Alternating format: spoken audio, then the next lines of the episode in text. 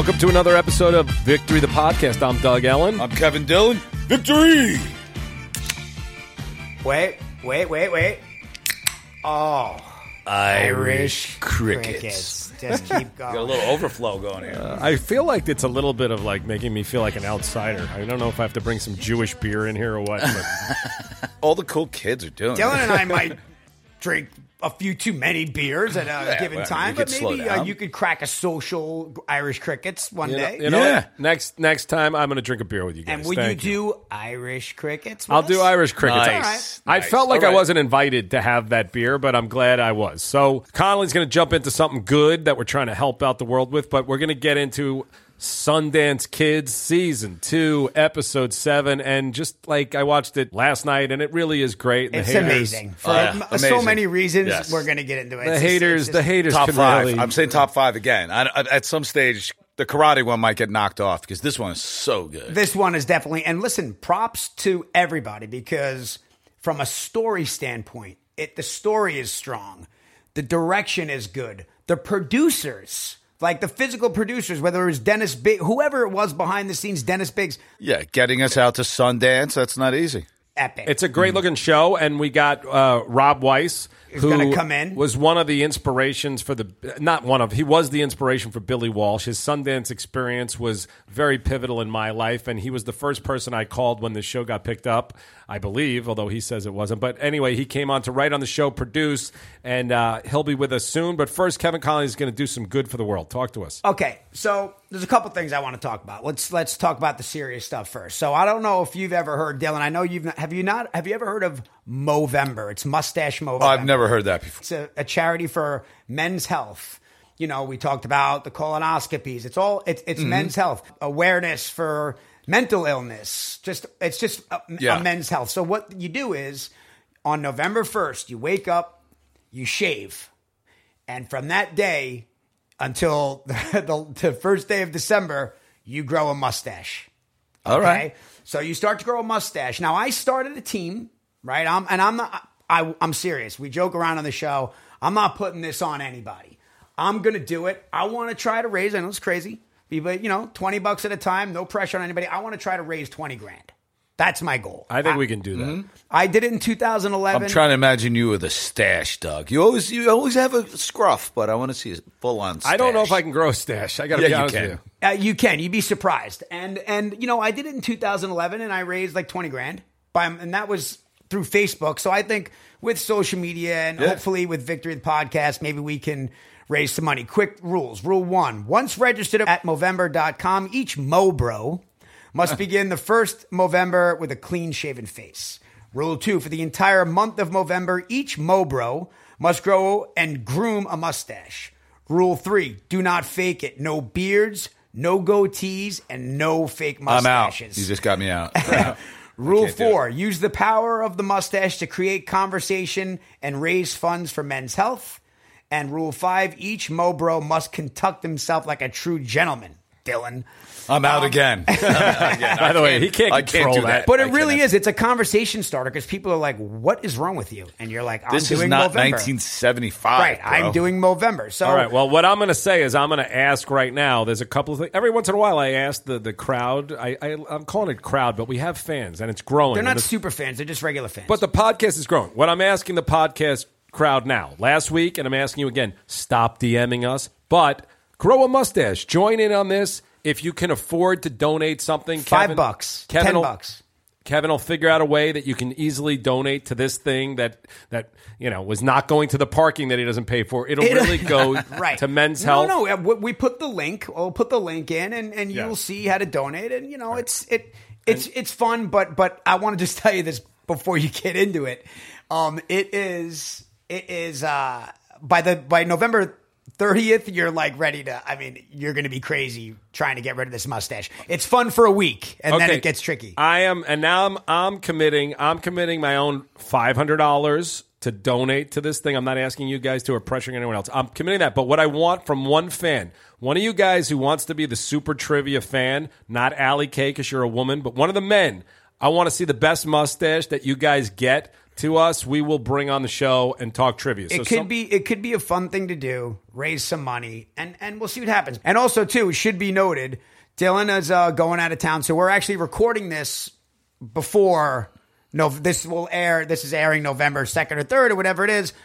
Where it's still October, which is why we We'll we'll done it hopefully yet. get a picture of us all clean shaven, but it's not that complicated. Okay, do you have to shave every day except for the mustache? you Or- have to have a clean shaven face except for the mustache. Okay, this is going to be really fun, and we should post pictures. Dylan, looks I mean, you like, could be Rollie Fingers. You can do whatever you want.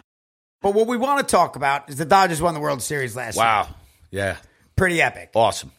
And thank God they did. If they lost another World Series, that would be Atlanta Braves ish. But it brings us to the first pitch, Doug. First pitch, which I posted about once upon a time, we uh, went to Dodger Stadium. It was uh, the four of us guys, myself and my son Lucas, and you guys threw out the first pitch. And there's been some controversy over what happened there. I have a little video. For some reason, I don't have the video of the throw. Who bounced it? Adrian bounced it. Adrian bounced it to the backstop. It was the Dodgers Yankees, which was also a nice, Yes. you know, treat for us. We got the, we were on the field, Dodgers Yankees, right? we both threw strikes. Me and Connolly both threw strikes. Right. I Jerry- just had a little more heat Oh, on mine. Dylan, you did like a weird pose just because you. what are you your- talking about? I did a wind up. I leg up higher. that. You're out of your mind. I mean, I, you know, it was. I remember everybody being real nervous about it. I had a little video I posted yesterday, and uh, Grenier was sure he was going to make it through the batter's box. Was his actual quote. So, who remembers the pitches? What was Jerry's pitch like? It was high. But he caught it.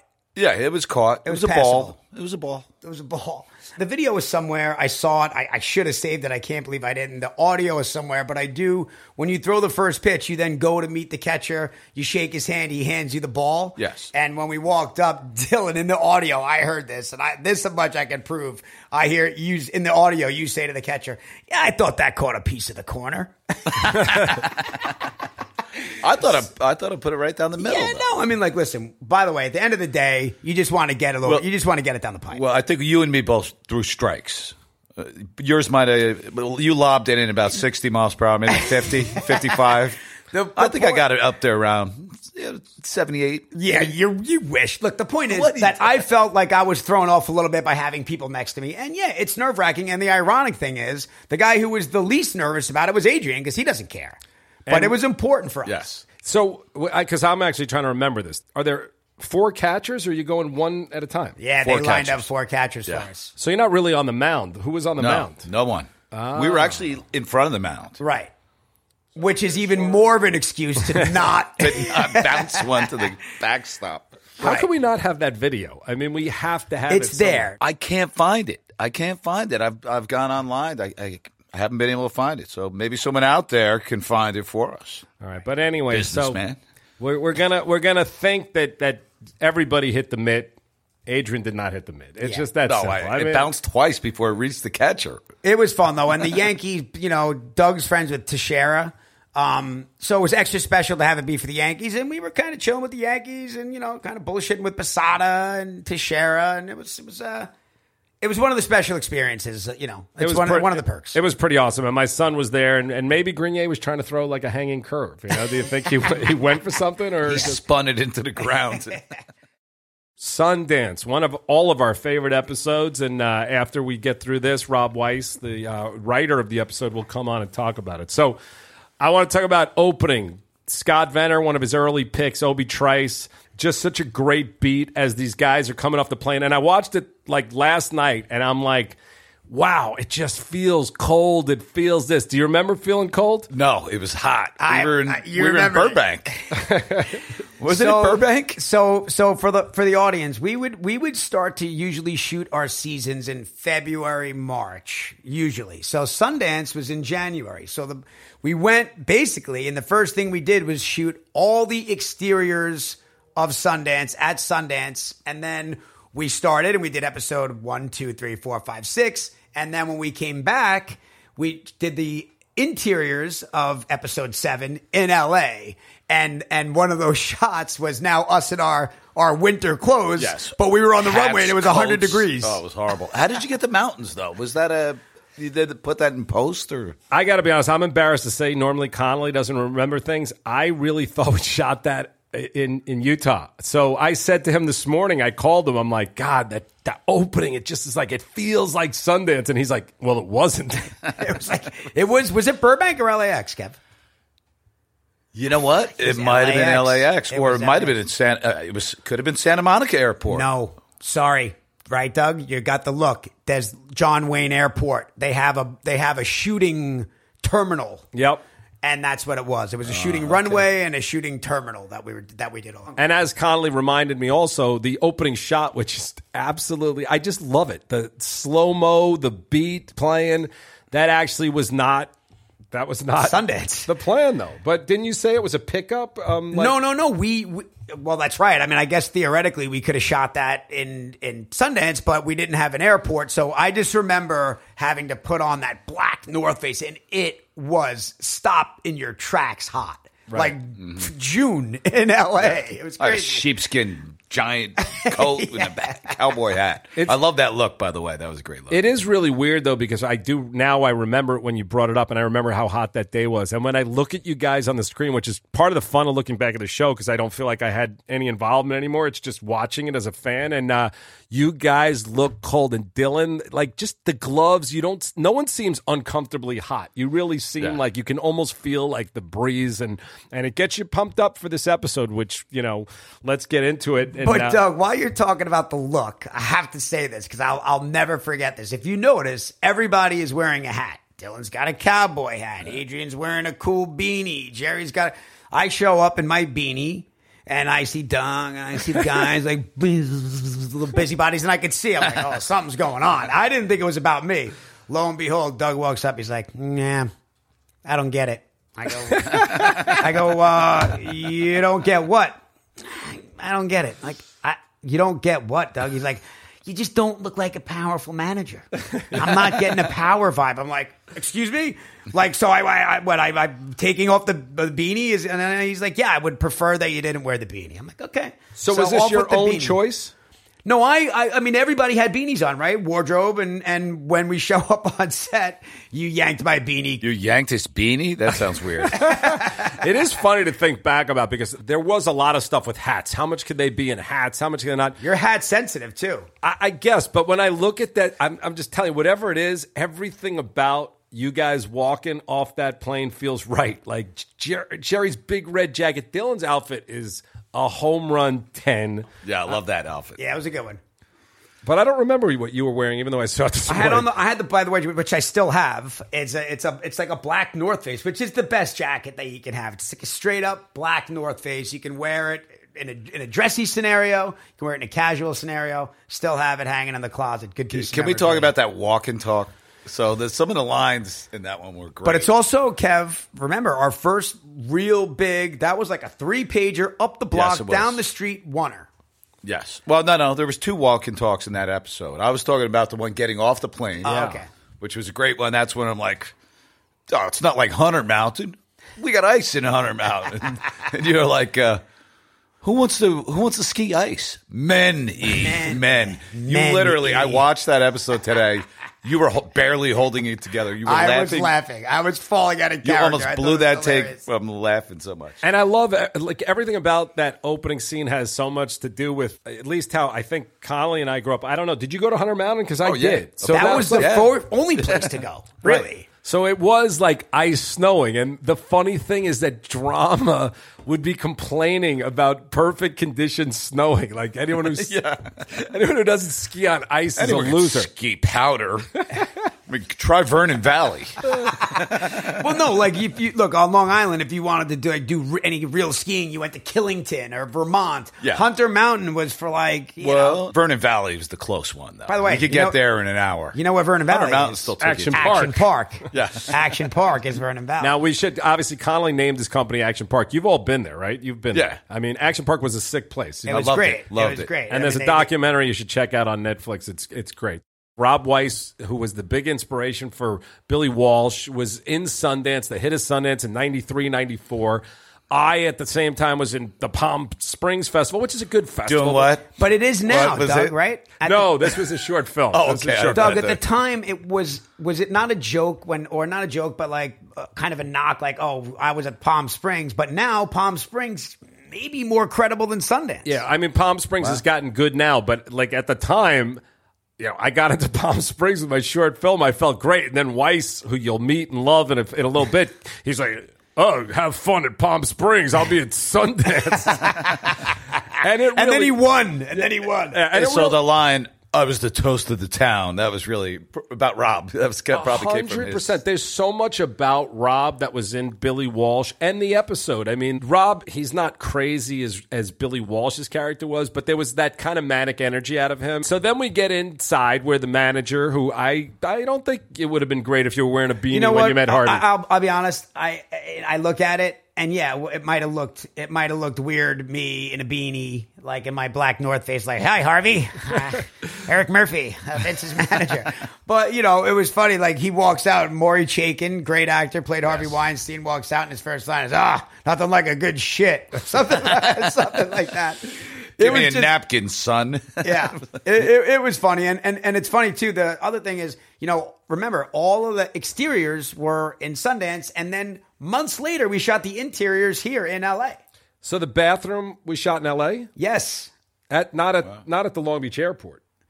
uh, yes, Yes. yeah, yeah, yeah. We shot all the interiors, like any interior that we could possibly have. We shot here in L.A. So we, all the everything we shot in Sundance was exterior. So, an aside, a couple of things. Maury Chaikin, who played Harvey, is absolutely amazing, and rest in peace. Also, we have two great actors in this episode. We talked about Stanley DeSantis last time, but he's in this one also. They both passed away uh, shortly after this. Not Did long. Maury and- Chaikin pass away shortly after? Yeah, I mean, Relatively, a couple of years. right. Not like Stanley, that was that quick. But anyway, I mean, just yeah. They started talking about a curse after They did. After that, they were Oh, like, "Oh, 'cause the Chris entourage Penn, curse." yeah. Yeah, yeah. I was Which I actually, don't buy into. I was No, actually I'm not trying to buying. remember because uh, of, there were other people that died, and that's why they did say that. But anyway, Maury was and Stanley were incredible. But Maury comes in, and you know, just to talk about the real Harvey for a second, because um, Harvey Weinstein obviously was arrested. He's in jail right now, which is crazy. He- Forever. He, owes me fifty thousand dollars that he never paid me for a script after No. Entourage. True story. I, But- I would uh, kiss that one goodbye, Doug. yeah, I don't think I'm getting that anytime soon. But but Harvey, after when Harvey got arrested, I was just sitting around minding my own business, and my phone rang, and it was TMZ calling my cell phone. And uh, I picked up, and they're like, "It's TMZ," and well, you know, we wanted to talk. You were one of the first people to expose Harvey, and I was like, I was kind of like, "Huh, where's this going?" And then they go, "Why didn't you include any of the sexual assault allegations?" Just to be clear, for the record, I, at that point in my life, had never met Harvey. He was this legendary bully. That's all I had ever heard about him and knew about him. And we actually offered the part to Harvey Weinstein to start with. And he turned us down. So we got someone to be as close to Harvey. But I didn't know anything about that. And, you know, he owes me $50,000. I don't like him. I hope he rots in jail. But Maury was great. So- Also, Now- now- too, Doug, Kev, I spoke to Gary Goldman today, who was our first AD, and Julian Farino was the director. I just found this out. Apparently, Harvey was there when we were shooting. The real No. Harvey Weinstein was there. Wow. And Julian and Gary Goldman walked up to him and said, Hey, man, we figured we'd take one more shot. Any way you play yourself in this. And he didn't blow him off. He said, "Ah, let me think about it," and he kind of walked away on the phone. But they they had off they had offered him the role because we didn't we weren't shooting the Harvey stuff till months later. You know, Now, have have you guys heard that there was a rumor that we were blacklisted by Harvey uh, for you know. doing this, for doing the whole entourage thing? Yeah, and I- a have you ever heard that? Of course. because I heard that a long time ago. Well, number one, I heard that. Number two, Kevin Connolly called me up after Harvey saw the episode. He saw Kevin at a bar and told him he was going to kill me. Right? I mean, Kevin could say exactly he what happened. did. He was like, I, and again, like you know, you don't know. I don't know. I never knew the guy, so I don't. You don't know him well enough to know if he's kidding or not. But he's like, do your producers know that I fucking kill people or something like that? And- kind of joking, but I like immediately step aside. I'm like, by the way, Doug, Harvey Weinstein's going to kill you, and you never work it again. But really, really, how it happened though, it was New Year's Eve. I was sitting in the office by myself. My family was in Hawaii, and I was trying to figure out the next episode. I had no idea, losing my mind. And Connolly called me. He was having a great time, and he was kind of he was kind of laughing, but he was also kind of like, "He'll kill you." This is a big guy, and I was like, "That's where the whole idea for the episode came up for later, where Harvey holds a knife to Kevin." So I, I obviously was not uh, was not worried about it, but yes, I did hear that we were had some trouble, but. I had a couple of questions. There were, and, and maybe I misheard this, Doug. Was Drama married? There's so many things in here. Dylan, you said I was married once. I tried that. yeah, yeah, Yeah, we we confirmed that a couple of times on this show. Yeah, We didn't get we didn't really get into it too deep. We never got into that, and that I, I think we'll talk about with Rob Weiss a little bit. The Larry Charles Jimmy Kimmel episode. He had a great thing about Drama's old fiance, and it kind of stuck there. But you look at the last two episodes. Vince says he's part Japanese. Dil, uh, Dra- Drama says he's part Chilean. He's got but he- Chilean blood. yes, he's full of it. Though. Yeah. He'll do anything to get a job. Dylan, that was also the first time where you and I and you knew that I loved it, so you threw it in there wherever you could for the next bunch of seasons. Like, oh, you slay me. you slay me. That was a little improv. Little improv. hilarious, Connolly. I was about to say that felt like an. I I didn't Yeah. think that was written, but it felt so good, and that and that whole scene. So, but we get outside of the Harvey scene. By the way, Doug, uh, uh, now you correct me if I'm wrong, but I remember saying to you at one stage the idea of doing like this cock blocking episode. And I said because me and my buddies used to do that on purpose, like really just totally try and cock block Right. the other guy. Right. And I feel like you might have wrote that for me bringing that up to you. We definitely that was the writers' room thing. Dylan said this and this and that, which Yeah. maybe we'll ask you if you ever had that real situation going on in life that happens later in this episode. no, no sword crossing. I actually watched the episode with my parents, and my mom was like, "Oh, they go too far. They go too far." First, he was going, "What is sword crossing?" My dad's like, "Don't you worry about it, Mary Ellen." you know, it was tough for me. Is I had to kiss the girl after Jerry had just kissed her. I was like, I don't want to kiss her now. That right, but you did multiple takes, so at the end of the day, yeah, he was getting a little bit. the whole thing was awful. I was watching that scene too and a little uncomfortable about that. I was thinking about that. But so, well, anyway, we meet Sarah Carter, and you know, this is a funny. she was really good. She was really great, Great, and great. that was really funny scene where you guys are trying to impress her with your your ignorance about the Sudan. the Sudan ends, jackass. jackass was an improv. That's another one. The way I mean, honestly, I know people they say this all the time. Is Kevin Dillon acting or is that him? The fact that he turns that in, the way he delivers it, the, there's a few moments in this episode. The uh, new wave cinema brother, like the brother was not, the brother was improv for sure. I mean, it's just, and it's delivery that when you have the perfect mesh of actor and writer, you you get both things, and, and that happened. All right, welcome back. And uh, so we, we jumped ahead a little bit, but we're going to go back because we got Drama and Turtle, which I don't think we'd seen before this, but they're competing for the same girl, which is funny. And we get to that that house, which again was shot here. That was not shot at Sundance, but it's got a great feel of a snow house. But then the guys find out they have bunk beds, which I, I just it made me laugh today. I mean, just you know, Do you, do you remember Jerry jumped onto the bottom bunk and he broke it? yeah, it really I did mean, break, that- right? Yeah, that was not scripted. he just it just broke. He jumped on it so hard. That was the the bigger Jerry. I felt bad for him when that happened.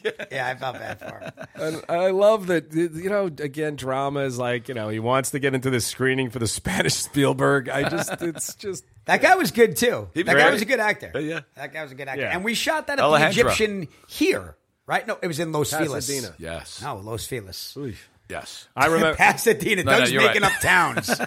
James Cameron was writing Avatar in the trailer while Wow. he was shooting this. Wow. And I swear to. I swear to you that James Cameron, I don't know if he was being sarcastic and I love this guy. He is a hero of mine, but he came out he said, "How do you how do you write these characters that are just talking like regular people. I'm writing these blue people and this, uh, but I, I didn't know what he was talking about because I didn't know what the movie was. That was Avatar and Connolly. were- Well, well, a couple things. Cameron. So obviously, Cameron didn't come to Sundance with us. So Cameron shot in L.A. Right. And it was a fun couple of days because you got James Cameron in the makeup chair, and he sits down in the makeup. Remember this, Dylan? He's like, "So this is what you guys fucking complain about all day, sitting in a chair and getting pampered, and your makeup and your hair." Do you remember what I said to him?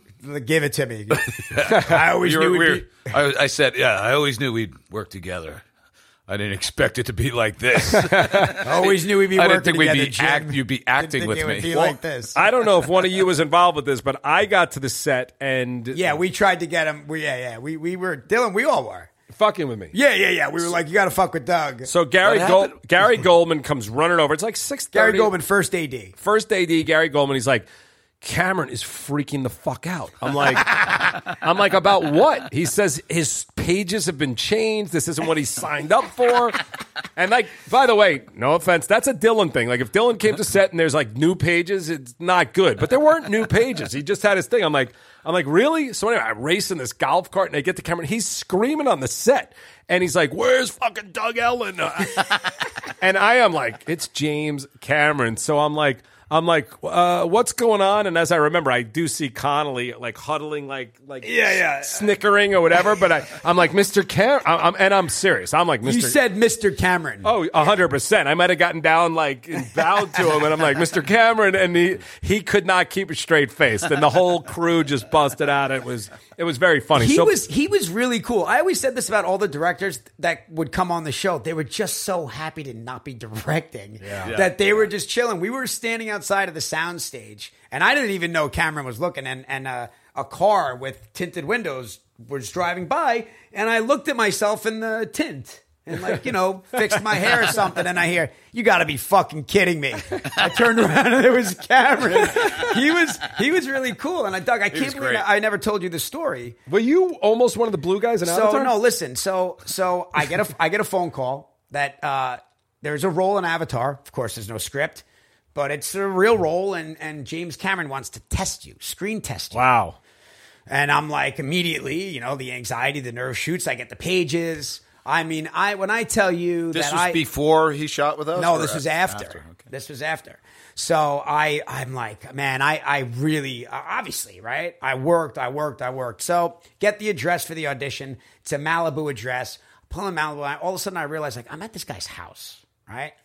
So now I'm twice as nervous. I walk in. he brings me into like a screening room. And he sits me down, and with 3D glasses, we watch 20 minutes of Avatar.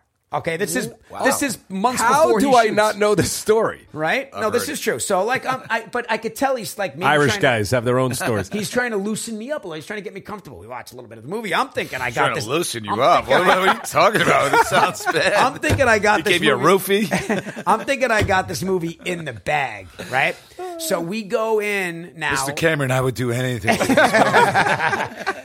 Put We you on a casting in. couch. and for whatever reason, we're I guess because of the light, we're we're shooting the screen test in his kitchen. Okay, now I'm I'm by the way golf. I'm putting a golf ball in the scene, and Who, I'm like, who's there? Just Uh, him it's the you? casting director, uh, a camera operator, and Cameron In his kitchen. In his kitchen, and I and and now looking back at it, I think it was a lighting thing, right? By the way, Giovanni Ribisi got the role. And it seemed like he was doing Ari during that whole part, right? he was pulling an Ari move. I swear to God, James Cameron is like like rolling around on the floor with the camera, shooting me from different angles, but he's like at my feet, and I'm reading with the casting director, trying to. He's he's literally two feet away from me Wow. on the floor, like shooting me at every angle. And I don't know if he was like trying to get. I don't know what he was trying to get in my head, but I'll be the first one to admit, I I just I I, I choked under the pressure. I mean, how admit it. nervous were you? I'm nervous listening to this. I mean- was more nervous being in his kitchen and at his house and in his driveway and at his, you know, it just, I didn't know that, that it was at his house. So I I I, I did not get. Do you feel it's Giovanni like- Ribisi got it? Do you feel it's one that got away? Do you think Giovanni? No, no, it was a good. By the way, it would have been a great part, thing to be a part of. It ended up being like a real role, a cool role. But um, the worst thing about it was I was like, it was some holiday, like maybe you know Thanksgiving or something, and I was in Cabo with a couple of friends, and one of them was a pretty high powered manager. I'm like, yeah, you know, I'm up for this James Carrey. Tell the whole story, and he's like. Nah, you know, Giovanni Ribisi got the offer on Friday. And I was like, nah, I didn't know that. I didn't know that. That wasn't Merry Chucky. Christmas. That, that wasn't Chucky ruining telling. No, wasn't no. Chucky telling you Leo's talking to Cameron about a fish Pretty movie? much. So Have you ever spoken to Giovanni about that? I mean, Giovanni was on the show season. I don't even know what, but Yeah, no, I mean, I you know, no, I we never never talked about it. I, you know, I'm sure a bunch of people read for the role, but I honestly, I, I had it, and it was mine to lose, and I lost it. fuck. That's, Whatever, That's the life goes on. By the way, goes Dylan on. Dylan's like, thank God I only get offers. I wish I got an offer on that one. I wish I had the audition. now we're gonna get to back to us. We're not the geniuses, but Back to you, KD, I, K, you don't have to be silent. You need a beer. I Tell need him- a beer. Yeah, Stock tip. Get me a beer, bro. get a beer. we don't even have stock tip. Is someday going to be a part of this show because he is funny, but right He's now- coming off a suspension. Yeah, he got in trouble with Yeah. What was he suspended for? I don't think it's uh, pro- appropriate for the air talk about that, but uh, happy to discuss We'll get- it. it wasn't the. Now the- I'm scared. I don't even know if we ever talked about it on the air, but Stock Tip, who I love to death, but you know we do these little clips for social media, and he spelled Wayne Gretzky's name Oh, wrong man, in I the didn't- I didn't talk to him for like four. I was I was devastated. I want to get to that scene, but uh, all right, we'll go in order. But Google really was barely there yet when you guys talk about it. So now kids are probably watching the show Well, it's and there going, now. Wayne Gretzky. So That's this right. scene- I was going. Uh, how do you know this stuff, Turtle? He's like, I googled it, jackass. Yeah, and I just think like people watching it now would be like, well, obviously it's not that complicated. But Yeah. 15 years ago, with the Sidekick, which is still, in my opinion, the best device ever made. I love that thing. It had AOL Messenger, but it was just it was a great. I don't know. you know what it was? It about was a good typing device. Yeah, it was a great typing device. And like Doug, you have this like weird anger about you where you could like flip that screen open like if you were like mad, you could like snap the screen open or close. It's like a good it's like a good venting tool for, Well, your, it was- for your anger. Your it was a wild very rage. it was a very important tool during the the U two episode. I mean, I was talking to six cameras with that thing. I love it. Anyway, the Think side about how shitty I was that all about camera that was. razor. Oh my the god, that razor camera was the a big one for us, right? Yeah, We love the razor. And Dylan, when he would come into audition, like at first we were on our sidekicks or Yeah. our second or whatever. So anyway, we get to this scene which Dylan loves the walk and talks. This was a difficult walk and talk. We don't we don't we're not shutting down Sundance. The Sundance Film Festival is going on and we're filming a four-page scene with five actors who ha- two who have to throw snowballs that really don't throw the the snowball that But well. that was after the cut. that was after the cut. Now remember, we're walking down the hill, across the street, no traffic control.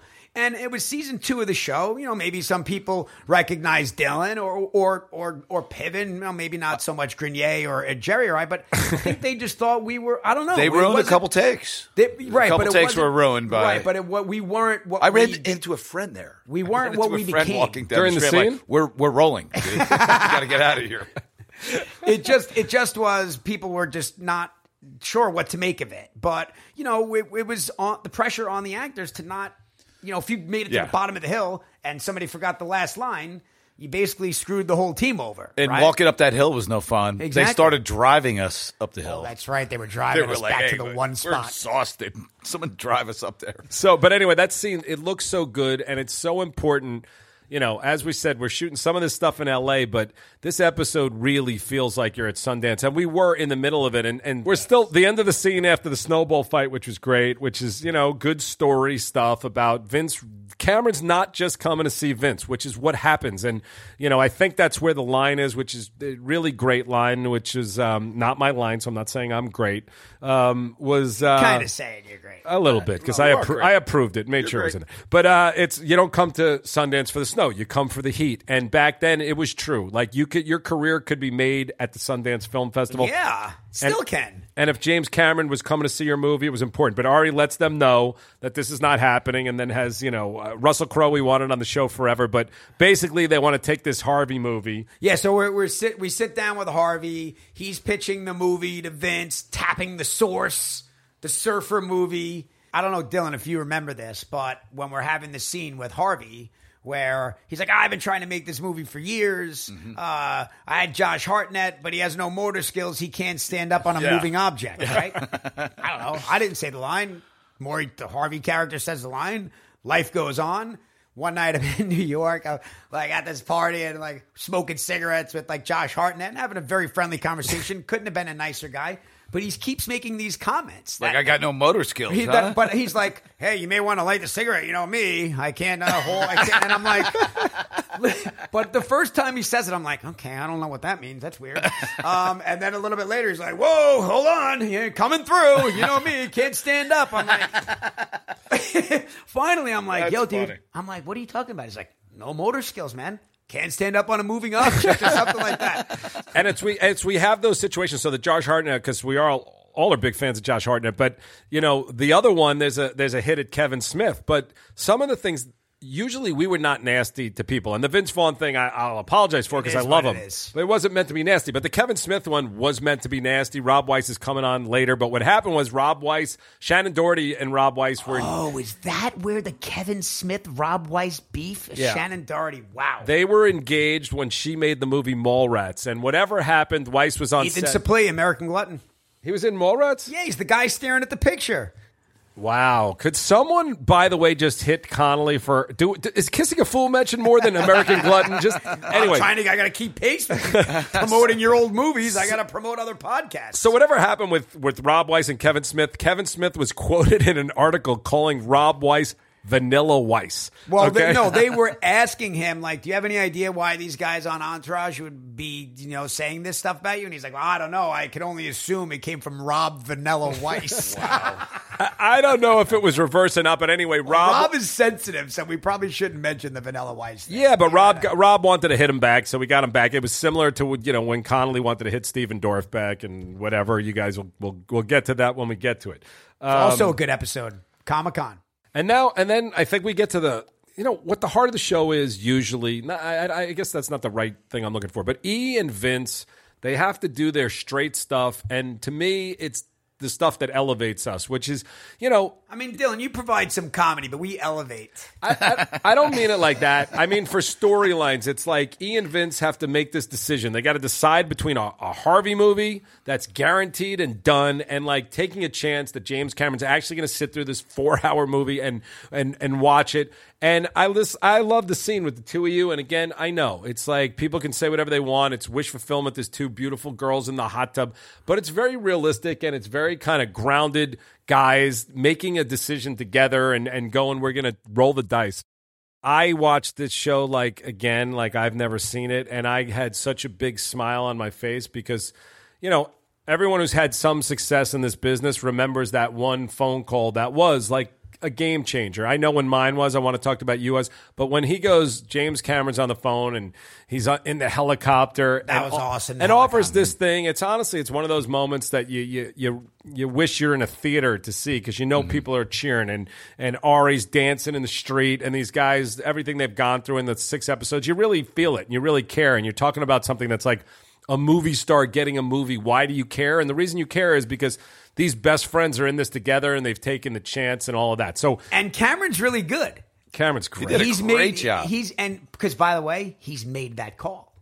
a hundred Yeah. times. And by the way, Right? he, I mean, how many times He, has he may have made been an call? actor at some stage too. He probably did. now he now when he didn't make that call was after Connolly was in his kitchen. make, I tell you, I, know- I'll tell you who didn't get that call is me. But he he was he was uh, f- actually flying his own helicopter there. really. No, that's not that's not. But you just you got definitely that made it feeling. Do you remember that call? I remember the call when when I got the call that HBO picked up this show. I had already made two movies, Kissing a Fool. I don't know if you've heard of it, and they'd sold the they'd sold the studios, but nothing felt like it when I got the call from HBO that this pilot was picked up and we were going to series. It's a big deal. It Yeah, was it no was doubt. it was a moment I thought it was a game changer for my life. Do you Would remember? you call it euphoric? Would you say like? I'm serious, actually. well, right? The tragedy for me, and I think Dylan will have a different answer. It was euphoric for about ten seconds. Then I went into a complete panic. Like, what is this show? How am I going to come up with more episodes? Like, blah blah blah. But do you remember a mo- like? I know I've you've worked for thirty years. Yeah. yeah I've had a, a couple of them. Definitely Platoon when it got that had to be. the nomination for Best Picture. And then it winning Best Picture, and I was Wow. part of it. That was a big one. You were a big part of it. Did you go to the Oscars? Did you get on the stage? I didn't go, no. Okay. A lot of dudes. A lot of dudes. A lot of dudes. This is going to sound like I'm being sarcastic, but it really is true. And more of it was about my age, but, you know, and in hindsight. But, you know, when I got the actual call on the rotary landline phone in the kitchen that I got the role in Rocky Five. Yeah. That was the closest thing to Doug's got a look on it. No, But, I'm you going. That's amazing. Yeah, that's like, I'm 14 years old. It, it was in your big wheel commercial. By the way, you know, John Avildsen won the Oscar for Rocky One. He's directing Rocky Five. I got the role, and it was the closest thing to euphoric that I've had in my career. Now, Since Cheerios. Since your Cheerio commercial. I just want to jump in because I am not making fun of that at all. I mean, it's Rocky, it's Sylvester Stallone, which, by the way, is still going and still successful. Unfortunately, that one was the one that didn't work. But, but I'm saying it's like to get that call. And Because of who? not because of me. Believe me, I was at. The, that's the reason Cameron didn't put him in Avatar. He was like, he fucked up Rocky Five. I'm not putting him in this. now, by the time the entourage call came, I was slightly jaded at that point, thinking like, okay. So we got picked up for eight episodes. I would have no idea that it would go on to, you know, if I would have known, I would have had a different reaction. Maybe that's my most euphoric moment. What was your entourage moment, though? I mean, you took. My entourage moment was, like I said, I mean, it was a great thing, and it was like, okay, it was exciting, but you know, I think there was a healthy amount of cynicism. Yeah, I, I told, I was telling Doug, I, I had a really bad flu. I was super sick, and on the, this, I mean, I was just waiting for this fever to break. I was like laying on the floor. Do you ever, you know, when you're sick and you wake up in that puddle of sweat, your fever breaks, and you're like, oh my god. Mm. I was like so happy that this, you could just feel this flu out of my body, and the phone rang, and it was Wahlberg. Called me to tell me that the show was picked up. Yeah. And he it gave you was- the call, too? That would be number two for me. And that's why I say for you guys, that's like, I mean, that's as close as you're going to get to Cameron. You have a giant movie star calling you up and telling you like Yeah. life's Yeah. about to change, and yeah. and uh, but you I know, still wasn't sure. Maybe Dylan was a little bit more sure. I was. I, I, had a healthy amount of cynicism. Apparently, I was the only one who believed that this show was going to go on and be a great hit. Because I've done enough bad ones to know this one was good. Well, I mean, it's. I think that's a special moment, and, and like I said, I wish I got the call from Wahlberg. I didn't. I got it from Lev, which wasn't as exciting, but but uh, you know, it was it was a game changer for all of us, and uh, you know, it's like I've said earlier today. It feels like there is like a, a turning of the tide. In the last week, the Tampa Bay Rays are playing victory Johnny That Drama. was crazy, Dylan. Did you Yeah. hear about that from Doug, or did you see? it? Doug, Doug sent me a, a, a text, but I couldn't really see the screen. It was kind of a, wa- a little washed out, but that's Yeah. pretty. ama- I, they've been doing it all year. They've been though, doing it all year, which I didn't know. Then Tom Brady posts something on his Instagram where he's playing the song and he's got four bucks that look like you guys a little bit, you know, walking. Oh, and, wow. And I then, didn't see that. And then George Kittle. Did you see that? George Kittle post No. after they the Niners win this week.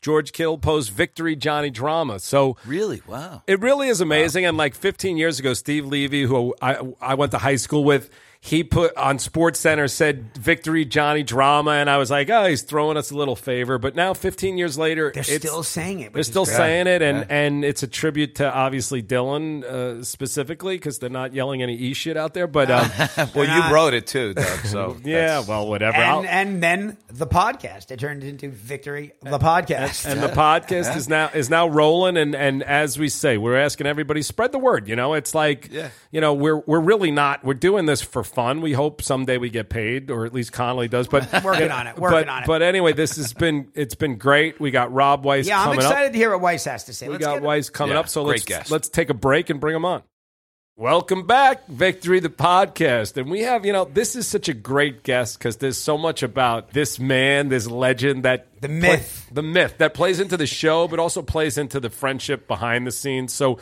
when I first came out here, here's here's how the story goes. I make this little short film. It's a pre-Friends David Schwimmer, pre-Kissing a Fool as well, Connolly. I know you like again. that. It's Ernie Hudson from Ghostbusters, and I make Ooh, this film, and it, it gets a lot of attention, gets me an agent, gets me into the Palm Springs Film Festival, and all of a sudden I'm like sort of like a little star with this little nothing film that Showtime buys. In Long Island, meanwhile, my friend from ninth and 10th grade, Rob Weiss, makes an independent film called Amongst Friends, and it explodes. Honestly, Still holds up. Yes. It, but it still holds up, but it explodes. It goes to Sundance. It becomes the hit. Rob becomes this this major star, in my short film is basically nothing. And and Rob has a three picture deal at Universal. I'm going to visit him on the lot. I'm like, Rob, will you watch my little film? Anyway, the man, the myth, the legend. The first call I made when this show got picked up to try to convince him to come on to the show to write. Rob Weiss, what's happening? Let's go. I, honestly, I'm. St- you're amazing at this, man. yeah, he's good, great right? at this. I'm like, he's look, the like this guy was born to do this, man. was. I'm like, holy was. shit, he's so and he's so happy, you know. Yeah, he is. So much happier than he is in a writer's oh, room. Oh, you know, man. he never on the smiled set. like this. He can you be know, tough on the set. I Yeah, have yeah, said ex- that though. excellent, I have said that though that Connolly like saved my life because I was meant to do this. I was not meant to sit in a writer's room. And we talked to Larry I mean, Charles. you're still miserable. Well, right? not- I mean, you turn it Yeah, on he was- the, when he the was- cameras are rolling. Yeah, well, he was miserable ten seconds before the exactly before Exactly, roll, yeah. but then he comes to life. I mean, it's the mark of genius. You know what I mean? It's it's so nuts that when we were making the show, legitimately what happened was we get picked up and they say you got to hire writers. I didn't number one I didn't know any writers, but when I thought about the show, the one person in this town that I thought, you know, he may not agree with that, thinks a little like me and speaks a little like me and amongst friends was, you know, a big influence to all of us. I called Rob Weiss. Do you remember when I called you? Uh, yeah, I- I've told the story a million times, man. Yeah, you know, I think it was like, you know, I was coming off of like that whack ass experience on Punk that was supposed to start out like, hey, come in when you want to come in, and it's a bunch of friends doing this together.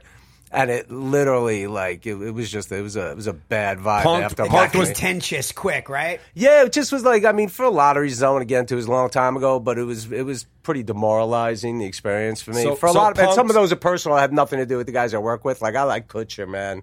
We so Punk was a Punk place. was a funny uh, Right, but it was just a thing that kind of happened, and then you know after that, I'm like, no more working with friends. Like now, obviously, all I want to do is work with people I like. Right. But back then, I was like, no more friendship. And then Doug called, and, you know, hey, come watch the pilot.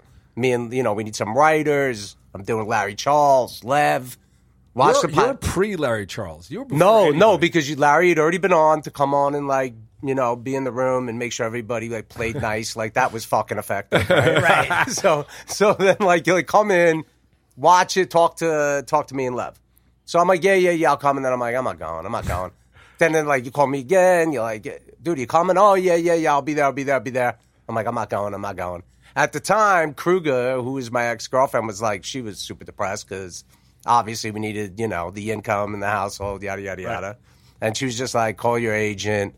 And uh, you know, I did. My agent was like, "You're a loser. Your, your career's cold as shit.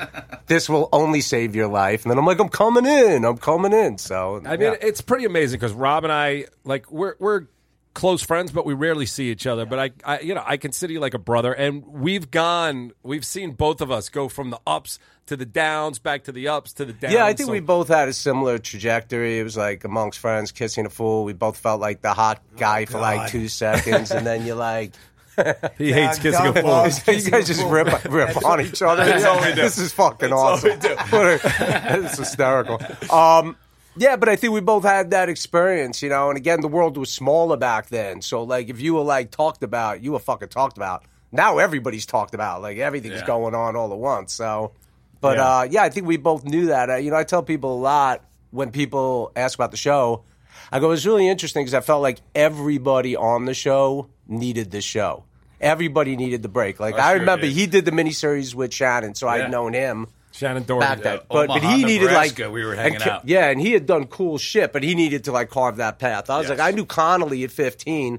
I used to I sit outside of clubs with He this guy quit. and smoking cigarettes. yeah. So Weiss really explodes to the point where Annie Leibovitz, the biggest rock commercial photographer in the world, is photographing you for Vogue, GQ. Yeah, that was out of Sundance. They were like, "Hey, we, we want to put him in this thing we're doing with all these filmmakers, and Annie Leibovitz is going to shoot it." And I'm like, "Oh shit! Like, the shit is real. The movie's real." So Weiss becomes like a Long Island legend to the point anyone who's out there that wants to get into the film business, you all know how tough it is, and you all know, especially when you graduate college, how people kill you. So I used to go back to Long Island. And maybe I can't Rob help you.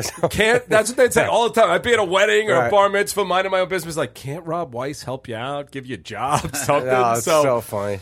But Rob didn't. But anyway, I was like, I didn't. I didn't do anything. I didn't make anything. It's like everything was aborted. No, you you know, were- it's you like were it was just like a ball of anxiety and insecurity wrapped into like the cockiest motherfucker on the planet. I'm ready to You get know? Milk Bar back up and running, bro. Bro, that shit was good. We tried to do it like like a bunch of years ago, I think, but I, I don't know what happened. It was It's a period again, piece now, right? Now, it's yeah. Well, now it'd be like just a sick '80s piece, Right. you know. And that that's a script Rob wrote like '92, which was a great script. no, I about- wrote it was like 95, 96. 95. Let's not fucking date And you me. still have? Amongst friends, it was only 95. You still have that script.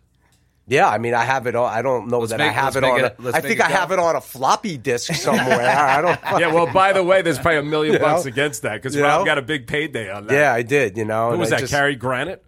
No, that was uh, Rob Fried and Savoy. They like that was I had like a fat pay of play deal, so I just like took my money and just tucked away and watched the OJ trial with the delusion that someday I would write about the OJ trial or something. I'm like, oh, this is research, you know. I don't- And, and Rob is the is the inspiration for Billy Walsh, Doug. yeah? Rob is the inspiration. So we'll, we'll get to that because Rob. So Rob comes onto the show, and Rob and I have honestly no idea what we're doing. We have never made a TV show. We've both made independent films, which we're in total control over. Pretty much, we do what we want. Right. now, we get in this situation where there's deadlines and there's episodes to be made.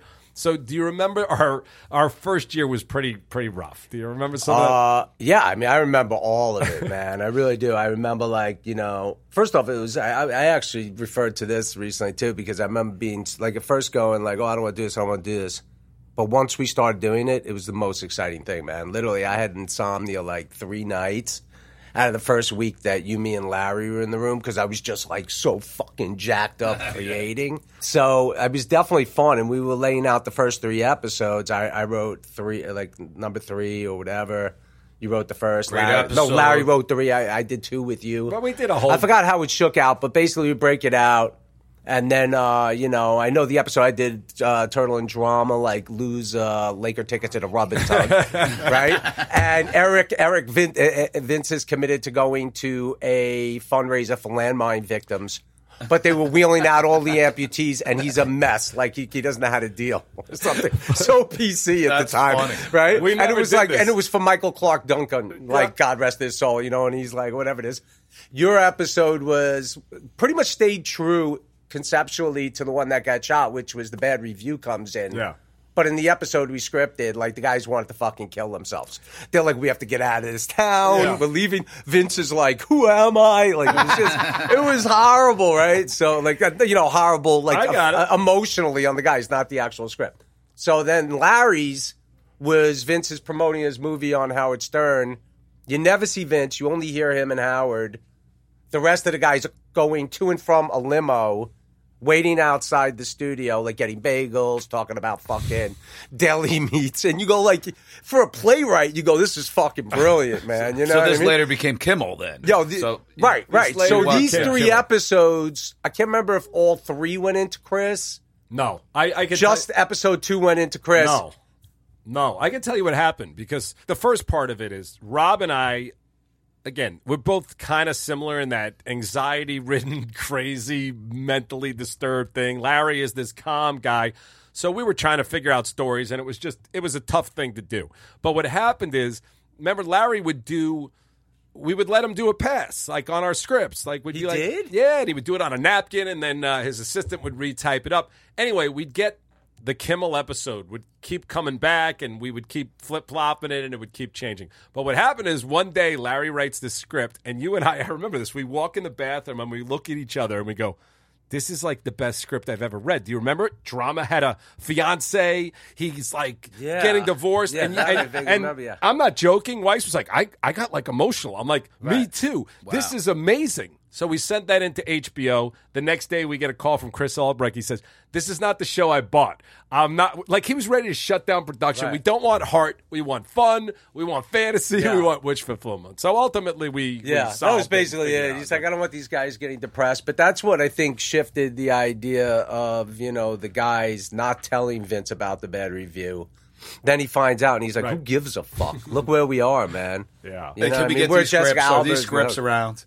I mean, I, Oh, that would yeah. be great to do a table read. They are one of around. these scripts. That'd be right? Wouldn't that be man. cool? No, we should do uh, Larry's bar mitzvah episode script with, with his grandma. I mean, there was some. She's Yo, I'm not even gonna say. There was some, was some so funny stuff, but in in the in the switching around, things would happen that was was crazy. But like there was a line in the bar mitzvah episode which said. Uh, um, Ari and his wife walk in, and Perrey's a beautiful woman, and E looks at Vince and is like, "Don't even think about it about Ari's wife." But somehow, in one of these translations, Oh, yeah, yeah. it got switched to where the thirteen-year-old girl walks in, Oh, and he I goes to bro, I wasn't even thinking about that. I was thinking about the Holocaust Themed bar set- mitzvah. Yeah, theme bar mitzvah. So it's like, where's grandma? She's a Treblinka.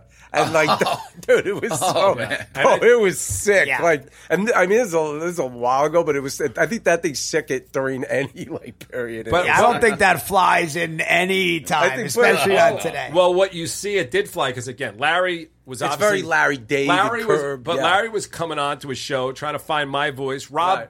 Pretty much had it to start with because it's how we grew up. But Larry was trying to find it and pushing it, and Larry ultimately does Borat, which does all sorts of stuff Right. like Yeah, this. they so, do that. You know, I mean, Yeah.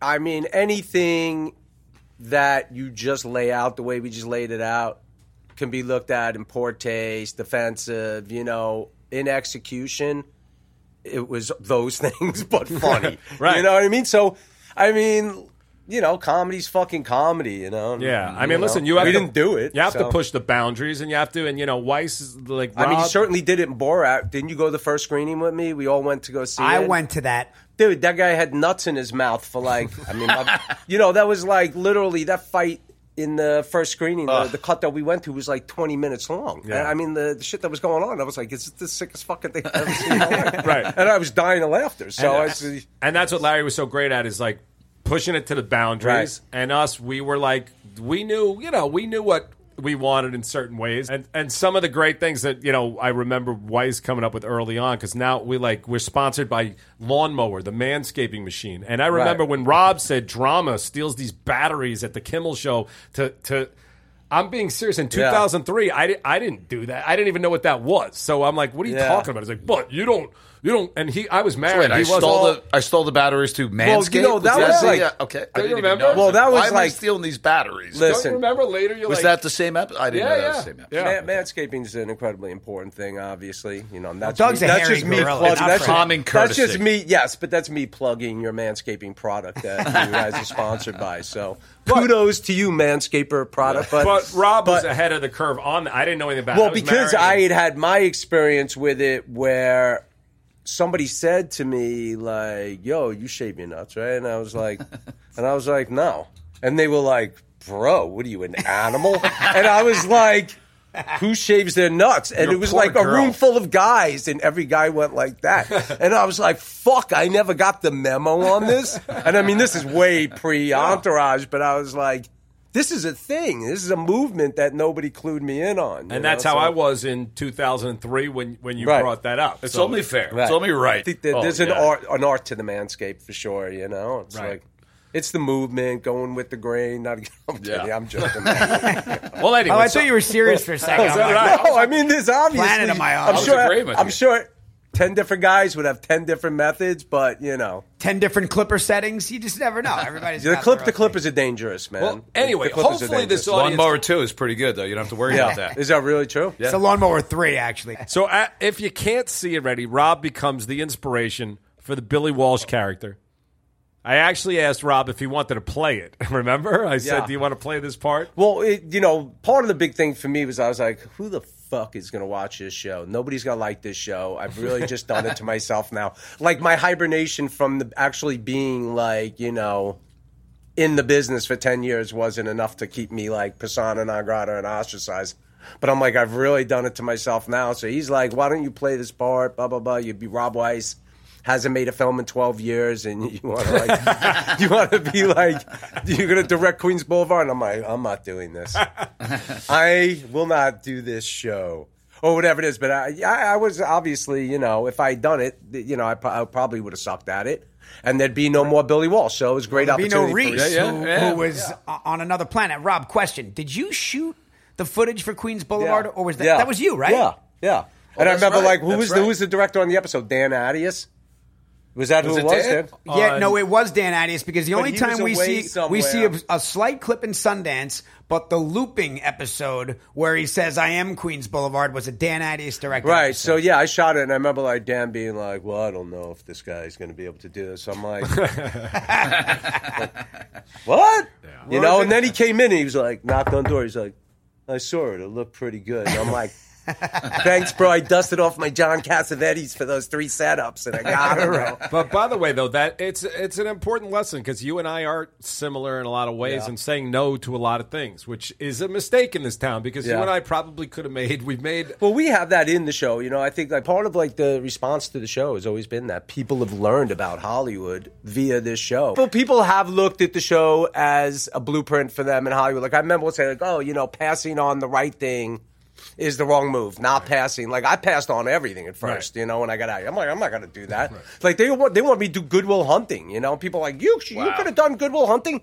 I'm like, if I fucking made Goodwill Hunting, there'd be no Matt Damon and there'd be no Ben Affleck. So you should just be fucking happy I didn't make that movie. Like I just wasn't in the right frame of mind. I was like 26. You also too Yeah. like we we talk we're talking about the Sundance episode on this and and for me that was the first time where I I started getting calls from my buddies back in Long Island like fuck that we're not we're going to Sundance this year after the episode came out I- uh, everybody wanted to go to Sundance Yeah. I actually had like I think we, we like one of the more profound moments for me was during the Sundance episode because when Doug asked me to do the show, I'm like, no, I just want to make another indie. I want to get back to Sundance. Yada yada yada. Blah blah blah. He's like, all right, good luck to you. Then my my disappointed girlfriend was like, call your agent. And we get into the whole thing where she's like, "You're a fucking moron. You better call and tell him yes." And I'm like, "I'm in." He's like, "An hour ago you were out." I'm like, "Well, now I'm in." you know, and then starts the whole thing. Then HBO didn't oh yeah, want that's me. what happens. HBO. Well, oh, Rob, I'm glad Well, you're I'll, I'll HBO. bring. I'll tell that story too about the whole Turtle Samurai shit. That was like the fucking epic shit. So fucking. So basically, I do the show. I'm like, is anybody gonna like this show? The show starts airing. My girlfriend at the time is like, people are gonna love it. People are gonna love it. I'm like, I don't think so.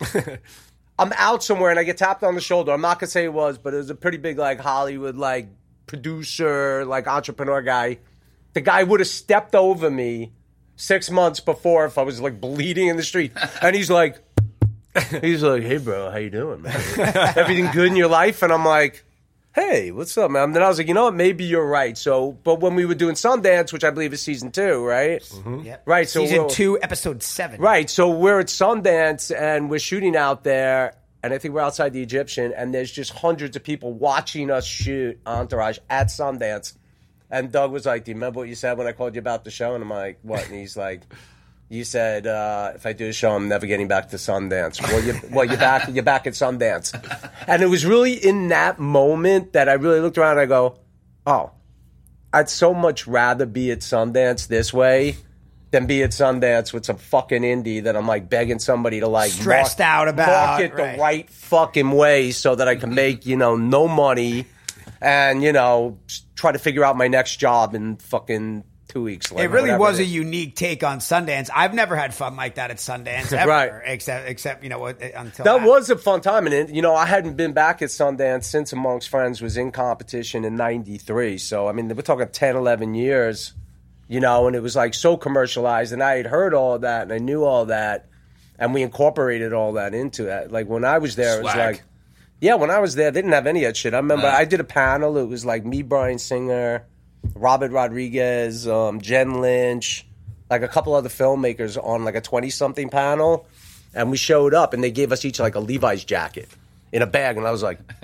What, what do you mean? Like this is free? and they're like, yeah. And I'm I like, think I went that year too. shit." I got the That- that wa- Levi's jacket. As Yeah, I got like a free Levi's jacket. But you gotta be kidding. Then when we went there to shoot, it was just like fucking gifting suites everywhere. That's But that when was Robert Redford was proud of Sundance. Like that was his. Well, back That in the day. right? That's what I mean. He was proud of it. Then eventually he just walked away because of Well, I don't think he really had control because he didn't fucking own Park City. You know what I mean? Took on a it was life of like, its own. Yeah, that's isn't that what happens with everything? You know what I mean? I mean, they made Slamdance. They're like, fuck it, all these people are coming in. Let's build another festival adjacent to it. So I mean, you, could- you know, that's capitalism. for all the people man. that didn't get into And, Sundance. and, uh, I've and the been to entrepreneur- Slamdance. and the entrepreneurial spirit. You know, so I think um, Kissing a Fool was at Slamdance, wasn't it? It was the toast of But the listen, town, right, The, Doug? but listen, the we're so- waiter was at the Palm Springs International Film Festival. By the way, it's funny that we talk about the Palm Springs Springs as almost like a, a joke, but now the Palm Springs Film Festival has got some street cred, right? By the way, it wasn't a joke then. I was excited when I got in. It was funny there just because. No, but the line when drama I know. says, but right? what I'm saying is, I mean, is- I'd fuck. I'll go to the Palm Springs International Palm Springs- Film Festival and I would chill go. out and Hell fucking. yeah. My point was Palm Springs Festival is a great festival. At the time, Sundance was the thing. So if I, Well, of when when. Rob was at Sundance, if I'm going,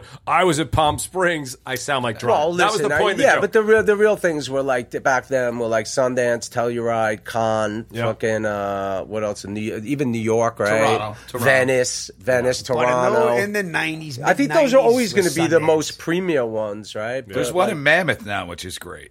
Well, yeah, I saw that too. But they're gonna pop them up anywhere. It's just part of fucking tourism. You know what I mean? It's a tourism. Like, oh, let's drive traffic to Mammoth. You know what I mean? Like your slopes weren't enough.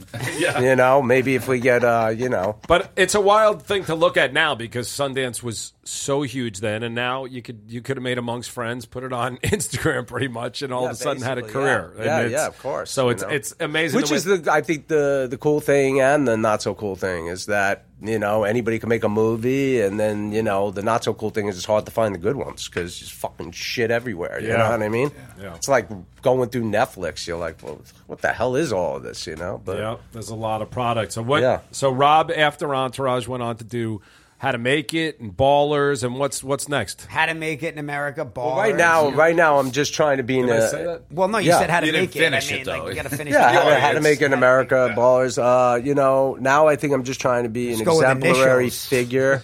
H. You know, HT. HTMI. Oh, you did HTMI. Yeah. Like, can, can they say the name of the show? He did B. You know, I have so many more entourage stories to tell. Like I, I've just been looking for an outlet to just vent. I, Dude, we yeah, gotta get I, you- we gotta I get you back dude. I, ke- I kept a journal for the first five years. I'm joking. Look at Connolly's face. my, my mind is Connolly's racing. like new show, yeah, new new show, new show. I'll fucking make you a million dollars. I have a journal. Wait, wait. I'm like today. He told me I'm a, A fucking journal? Laura. A journal? we're He gonna said that idea is crazy. we're gonna bring you back to find out if you had any uh, manscaping chats with the Rock on Ballers. Okay, so we'll I bring. did answer that right now. We did not. we really, we did not have many manscaping conversations. How was it? Okay, before I let you go, how was directing The Rock in Ballers? How was he to work Uh, with, and how was that? I love the guy. I mean, I know it sounds like a stock answer, but No. I really do. I mean, you know. Well, he's a superstar. Oh yeah, no, I love him. You know, as the show progressed, like we always knew it was like we had him for a short period of time. Like, we, like you know, obviously you could have a twenty year run if you have that guy, but Right. like we knew he was going to check out after season four, and then he extended, yada yada yada. But when season five came around, his schedule was so tight that it was kind of like get him in, shoot him, get him out. So there wasn't a lot of chit chat. It was Right. like like in season three and four, I felt like we logged a lot more time bullshitting and you know getting to know each other. And five, I'm like, here he comes, you roll. You know what I mean? It was like, it was like I, I remember like one time again, one of the first scenes I was doing with him, like I was, I, I'm trying to remember where, where the placement was, but he was in the room. I walked him through it really quick, you know, and made the adjustments to, to you know, blocking it. And went out, and then like he started to like do the scene, and I thought he dropped the line, so I jump in. They were like, he's like, I was taking a pause. And I, was like, you know, because I got Lev going like, yo, you got to get him out of here. yo, he's got he's got to be out by 1 p.m. I go, he's only coming in at noon. it wasn't that dramatic, but yeah, he was super tight. But and, he was uh, taking a beat. He was taking. He was playing a beat. Yeah, He's no, he was off in the taking a pause, and I'm like, playing- oh, my would have bad, a heart attack. By the way, if I did that to Dillon, he would have assaulted me. Yeah, dude, he is he is awesome, man. He's one of the more charismatic people, obviously, that you meet in your life. Every time he fucking delivered, like, I mean, he was just he was awesome. He was he's an a awesome. shame he hasn't awesome. made I'll be any honest, the whole cast. Yeah, exactly, right. But uh, We all got to meet him, right? We all met him at the same time. Who DJ? Yeah, yeah. We Well- met him at I don't know what what it, where we were, but Well, here's the, the It was a last good que- cast. Here's man. the this last was a great question. cast. Obviously, Dillon. that was a great cast too. Here's the last question because obviously Connolly can't get Conor McGregor to text him back. Would The Rock text you back if you were like, "Hey, what's up"? Uh, I don't know. I wouldn't text him. By the way, you had the same pause that you just- fucked up on Yeah. The Rock. That was well, the pause right I, there. w- I wouldn't text him, man. I, I couldn't think of a reason. Like, I would text the guy next to him and go, "Yo, I need this. Can we do that?" Like, Right. You know what I mean? I'm, I don't. I don't have expectations like that. People are like, "Well, he's, he's your guy." I'm like, Right. "We made a show together." You know what I mean? It's like, That's why I don't text Piven. He's not like Piven. my It's the brother, same yeah. thing. I- That's Yeah. why I don't text Piven. He's not my brother. you know, so- Piv- yeah, I'm not even going to get into the Piven and all, but Piven, Piven We'd wanted love to you come to. on. Well, Get- Piven wanted to come on in the final season Oh God. and be the agent opposite As Ari, you wanted to come in as Ari. I don't know what the fuck he wanted to come in on. I was like, bro, the show is over. This is it. And he's like, well, not if I come on. It might go on. And I was just kind of, and I mean, So I'm he not wanted to trying to like replace bash The Piven. Rock? No, Piven he wanted to like come in with him. The but, but the truth about it is, like, as engaging an idea as it was, we already had Troy, who was an agent. So it's like, Wait, wait. it didn't was make it an engaging idea or not? I don't know. Do you guys rip him on the show? How does the no, show no, work? no. Right. So then I'm not going to fucking rip him. You're not gonna, I love Piven, is a good idea, Rob. Fucking, no, I think he was a he was the mark that we all rose to. Hey Rob, no, it, it's an interesting conversation. I mean, Yeah, I'm trying to have a conversation out. without being a dick about it. You know, I mean, he was. uh I mean, listen, I never really had a relationship. Did he actually come in and sit down for a chat, or was this Yeah, he did at V Cut, the cigar place. Oh, God. No, we, we, we were just chopping it up bullshit. And he's like, you know, they want me on the show, and I'm like, who's they? And he's like, HBO. And then it was just random people at HBO that we hadn't heard of. You know? I mean, just so everyone knows outside how these shows, HBO was so great, and we really did. The creatives, they really did give complete control. So that would never happen that HBO would call you and say, we want to put this person on Yeah, your show. no, they didn't do it. They said like uh, you know, part of it I think was people putting shit in Jeremy's head. His new agent was telling him stuff, and like, oh, I spoke to this one, and they would love the idea. So I think he just thought like it would be a cool like Yeah, listen. like man. I don't know what it was. Uh, by the way, but- I don't have any But I remember, I'm I not a remember telling fan. it to Lev. Right, right. I'm not a Piven fan. Who cares? Are you going to cut yourself saying No, that? no, I'm not. Is this like You- is, you better is this cut like you out. is this like you bait me into going? Whatever, I'm not a it's- Piven it's fan. Not, it's not and that then- I'm saying I'm not. I'm not like a Piven fan. I mean, Right. he's great. He won three Emmys in a row, but I, But that makes you a interesting Piven idea. fan. It You is just an said he's interesting- great and he won three Emmys. Yes, so he you great. are a Well, he doesn't No, vote for the no, Emmys. I'm, I'm acknowledging. I'm acknowledging that the guy is excellent, but I think it's a great idea. I've I got would an think it'd idea. Be something to talk about. I've got an idea to leave Oh, you you on. do? So you thought it was a good I idea? would think it would be worth talking about. I mean, I, I, I personally, I mean, I didn't think it was a good idea, but not anything to do with Jeremy. I just felt like, but it wasn't fully on me. I remember he was like, just talk to Lev, and I, and I told to Lev, and Lev looked at me like I had nine heads. He's like- and he goes, he's like, are you serious? Like, is, this real, is this a real conversation? Jeremy really asked you that? And I was like, yeah. He said somebody wants him on the show, and what do you think? And he's like, well, I think you know you should tell him we already have Troy, and we wouldn't have put another agent on Entourage, right? And fucking tried to challenge him, Right. And it's the last year of the We show. might have. If we got Robert And Downey Jr., we would have. yeah, right. But you know, I mean, I you know, it wasn't a personal thing with Jeremy. Like I, I never really knew Jeremy on the show. Like I didn't feel. I felt like I knew a lot of these guys before we even did the show. But I got to know them more while we were doing the show. But I never really felt like I got to know Jeremy. All right, well, I got an idea to leave you with, okay? You Yes. give me a producer credit if you go. Because Jeremy's been pitching out the uh, Entourage spinoff, which I'm never going Right, to do. right. What if you write the Ballers spinoff and you bring in this new guy? I mean, I don't know. What do you Yeah, think? I don't know, bro. You know, I look at these shows like chapters in my life, man. Like when I'm fucking done, I'm just done, bro. Right. You know, and I mean, it's just, I don't know. you All right, know? well, we're well, we're going to continue this chapter because I do. Uh, Want but to I do, about- I do hope I work again in this lifetime. You know what I You mean? are- obviously. you know? are going to work. Rob which Weiss, is the which is the thrilling thing about Hollywood. Rob Weiss. I'm going to let something. Rob Weiss go. The last thing I'm going to ask him about is if he remembers the inception of the Jess Mancini line, which is some people's favorite lines ever. way, do you remember? So, I don't know, but it's so disturbing when I really think about that line. And it's also crazy when you have Obama talking about how it was his favorite show. I think about that line dropping while he's in bed with Michelle and, and him fucking laughing and her going like, "You think that's fucking funny?" Like, you, know, it's you like- don't remember though how it came about? No, but it's like really sick when you think about it. It was something like, yeah, I made a ride a bike home. Like, No, I'm not gonna talk that line in front of my son, Yeah, but you know, I can- I'll talk about shaving that nuts. I can, thousand I can. I can tell you Yeah. how it, I can tell you how it happened, and for all Hollywood people who are interested in being a writer, why I called Rob Weiss, why it was my first call to get him on this show.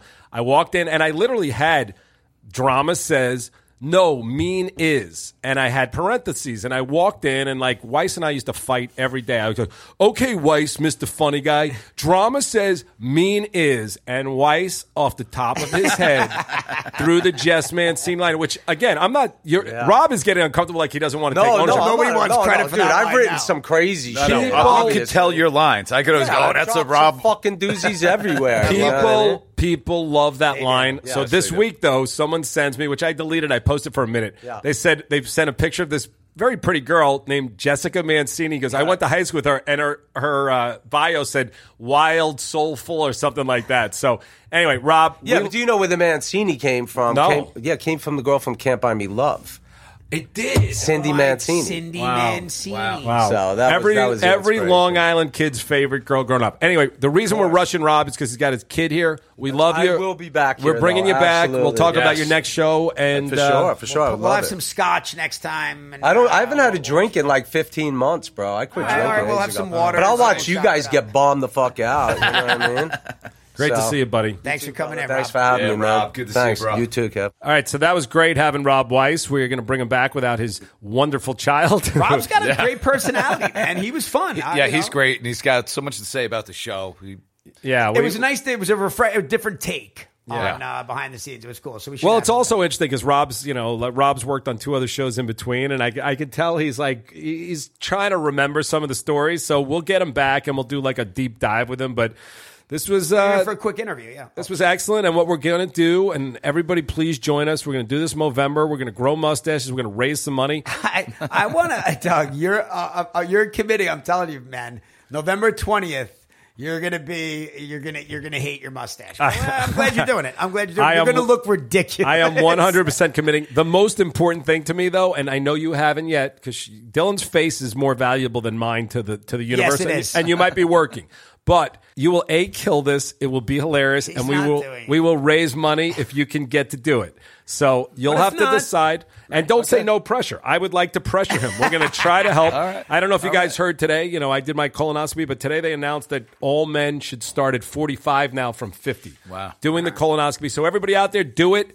And if you can do this Movember thing, send us pictures if they're good. If you can donate it, it would be great. And then keep tagging Connolly on the Victory the podcast page if you No want to. DMs. If you want to be on here, and, and all the people who ask questions, I think we actually got to all of them, even though I didn't mention the names. So thank you all for that. And uh, that wraps up another episode of uh, Victory the podcast. I'm Doug Ellin at Mr. Doug Ellin. I'm Kevin Dillon, Kevin Dillon official. Victory!